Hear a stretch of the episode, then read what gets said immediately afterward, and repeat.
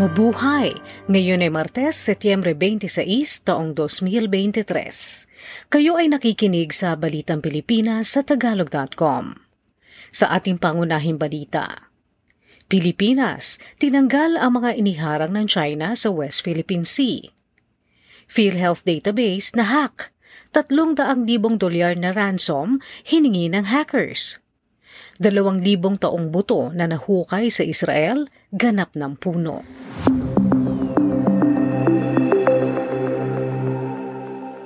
Sinimula na ng Philippine Coast Guard o PCG ang pagtatanggal ng mga nakalutang na pangharang na inilagay ng mga Chinese Maritime Authorities upang hindi makapunta ang mga sasakyang pandagat sa pinaglalabanang panatag o Scarborough Shoal.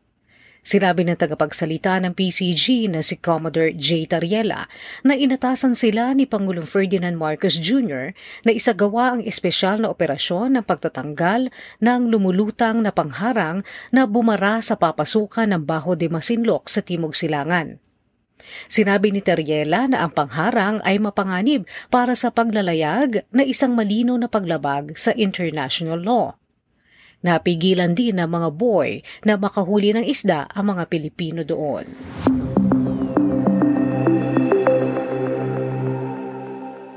Nahack ang database ng Philippine Health Insurance Corporation o PhilHealth at humihingi ang hackers ng 300 milyong dolyar o humigit kumulang sa 17 milyong piso mula sa gobyerno. Ang database ng Government Health Insurance Company ay naatake sa pamamagitan ng Medusa ransomware ayon sa Department of Information and Communications Technology o DICT. Tatlong bagay ang ibibigay ng mga hackers kapalit ng ransom ayon sa DICT at ang mga ito ay ang decryption keys para ma-access muli ng PhilHealth ang mga data. Buburahin nila ang data na kanilang nakuha at hindi ito isa sa publiko at bibigyan ang DICT ng kopya ng data na nasa kanila ngayon. Sinabi ng DICT na nakikipag-ugnayan sila sa PhilHealth at ang inupahan nitong cybersecurity vendors upang makumpleto ang paglilinis ng sistema. Nakakuha na ng mga ebidensya laban sa cyber hackers ang mga otoridad. Sinabi ni DICT Undersecretary Jeffrey IND na nakikipagtulungan na rin sila sa mga otoridad sa ibang bansa dahil ang mga nanghak ay nag-ooperate sa labas ng Pilipinas. Tiniyak din ni D na kontrolado na ang sitwasyon at natukoy na ang mga computer na naapektuhan ng Medusa ransomware. Ang mga naapektuhang data ayon kay D ay ang personal na data ng mga empleyado at hindi ng mga miyembro ng PhilHealth. Ang Medusa ransomware ay nasa sistema ng PhilHealth simula pa noong Hunyo ayon kay D.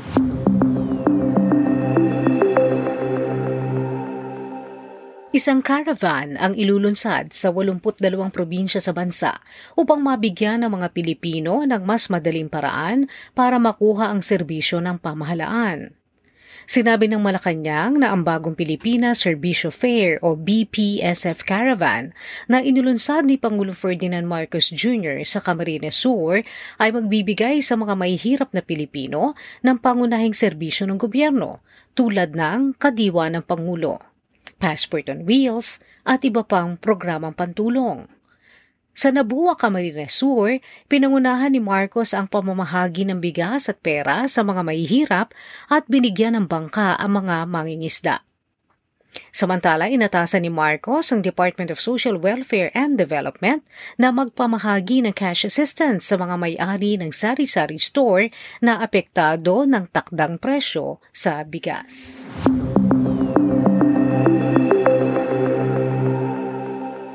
Sisimulan na ng Pilipinas ang pag-aalok ng dollar-denominated na retail bonds sa hangaring makakalap na isang bilyon dolyar. Sinabi ng Bureau of Treasury na ang lima at kalahating taong retail onshore bonds na magmamature sa 2029 ay iaalok mula Setyembre 27 hanggang Oktubre 6. Ang mga dealers ay kailangang isumite ang kanilang bid online sa pamamagitan ng kanilang mga terminal o bago mag-alauna ng hapon sa auction date ngayong araw na ito. Samantala, ang palitan ng dolyar sa piso nitong Setyembre 25 ay 56 na piso at 78 sentimo.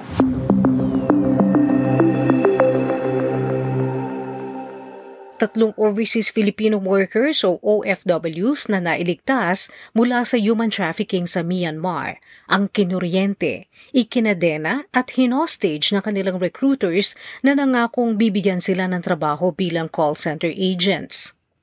Sa halip, pinagtrabaho sila ng kanilang employer bilang scammer.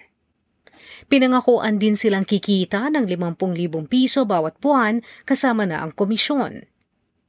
Ang mga biktima ay pinabiyahe sa pamamagitan ng barko mula Zamboanga hanggang Malaysia at mula doon ay pinabiyahe sa Thailand hanggang makarating ng Myanmar sa pamamagitan ng sasakyang pandagat. Napag-alaman na kapag hindi nila nararating ang kota sa mga taong kanilang maluloko, ikinukulong sila ng apat na pung araw at sinasaktan sa isang penalty room o black room. Nakaposa sila at bago pakainin ng dalawang pandesal at painumin ng tubig ay kukuryentehin muna o lalatiguhin. Maaari lamang di umanong makalabas sa mga OFWs kung magbabayad sila ng tinatawag na blood money at saka sila susunduin ng pulis ng Myanmar o Thailand.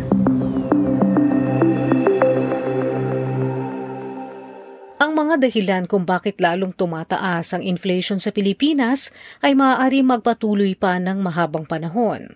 Habang ang klima ay nagbabanta sa produksyon ng pagkain at tumataas naman ang presyo ng enerhiya. Sinabi ng Climate Prediction Center na nakabase sa Estados Unidos sa kanilang buwanang bulletin na ang El Nino climate phenomenon ay inaasahang tatagal ng hanggang Marso ng susunod na taon. Ang tsansa magkaroon ng mas malakas na El Nino ay tumaas pa ng 71% mula sa dating 67%.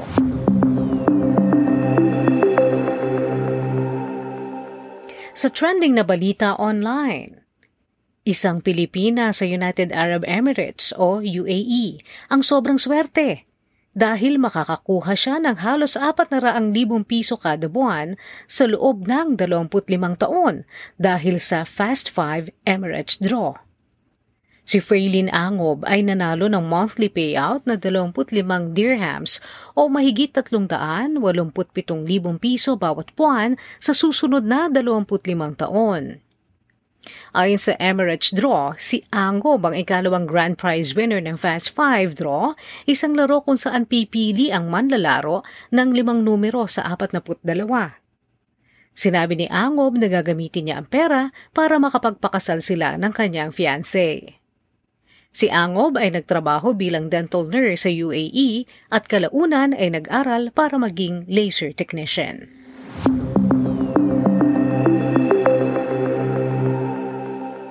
Sa balita sa palakasan. Nakakuha ng tansong medalya para sa Pilipinas si Jones Inso sa Wushu Men's Taijikwan Taijijian sa isinasagawang ikalabing siyam na Asian Games sa Hangzhou, Zhejiang Province, China. Ito ay ikalawang tanso ng Pilipinas sa palaro. Makaraang makuha ni Taekwondo Jean Patrick King ang pangatlong pwesto sa men's individual Pumse.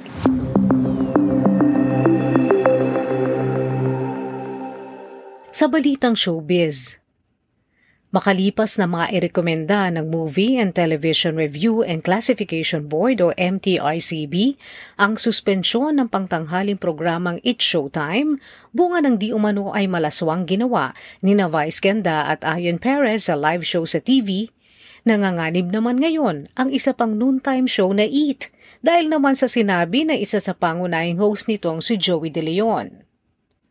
Nabati ko si De Leon makaraang sabihin nito ang katagang lubid na isang bagay na maaaring ilagay sa leeg sa Gimme 5 segment nito.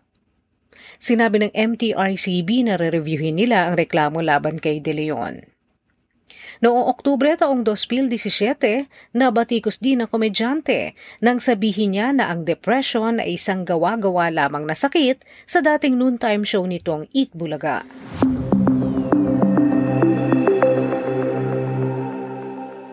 Sa balitang kakaiba, nadiskubre ang dalawang libong taong mga buto noong 1973 na nakalagay sa antigong lalagyan sa Israel. Itinanim ang mga butong ito noong 2005 at ang punong namatay na ang lahi ng 1,800 taon ay muling tumubo. Ang puno ng Methuselah ay muling nabuhay noong 2005 nang ang eksperto sa agrikultura na si Soloway ay itinanim ito. Nakuha ito mula sa mga natira sa Masada, isang makasaysayang muong sa isang mabatong lugar sa katimugang Israel. Subalit hindi lamang ang buto ng Methuselah ang pinakamatandang nabuhay muli. Noong 2012, nahukay naman ng mga siyentista ng Russia ang mga buto sa taguan ng squirrel na nabalot ng yelo. Matagumpay rin nilang napatubo ang 32,000 taong specimen.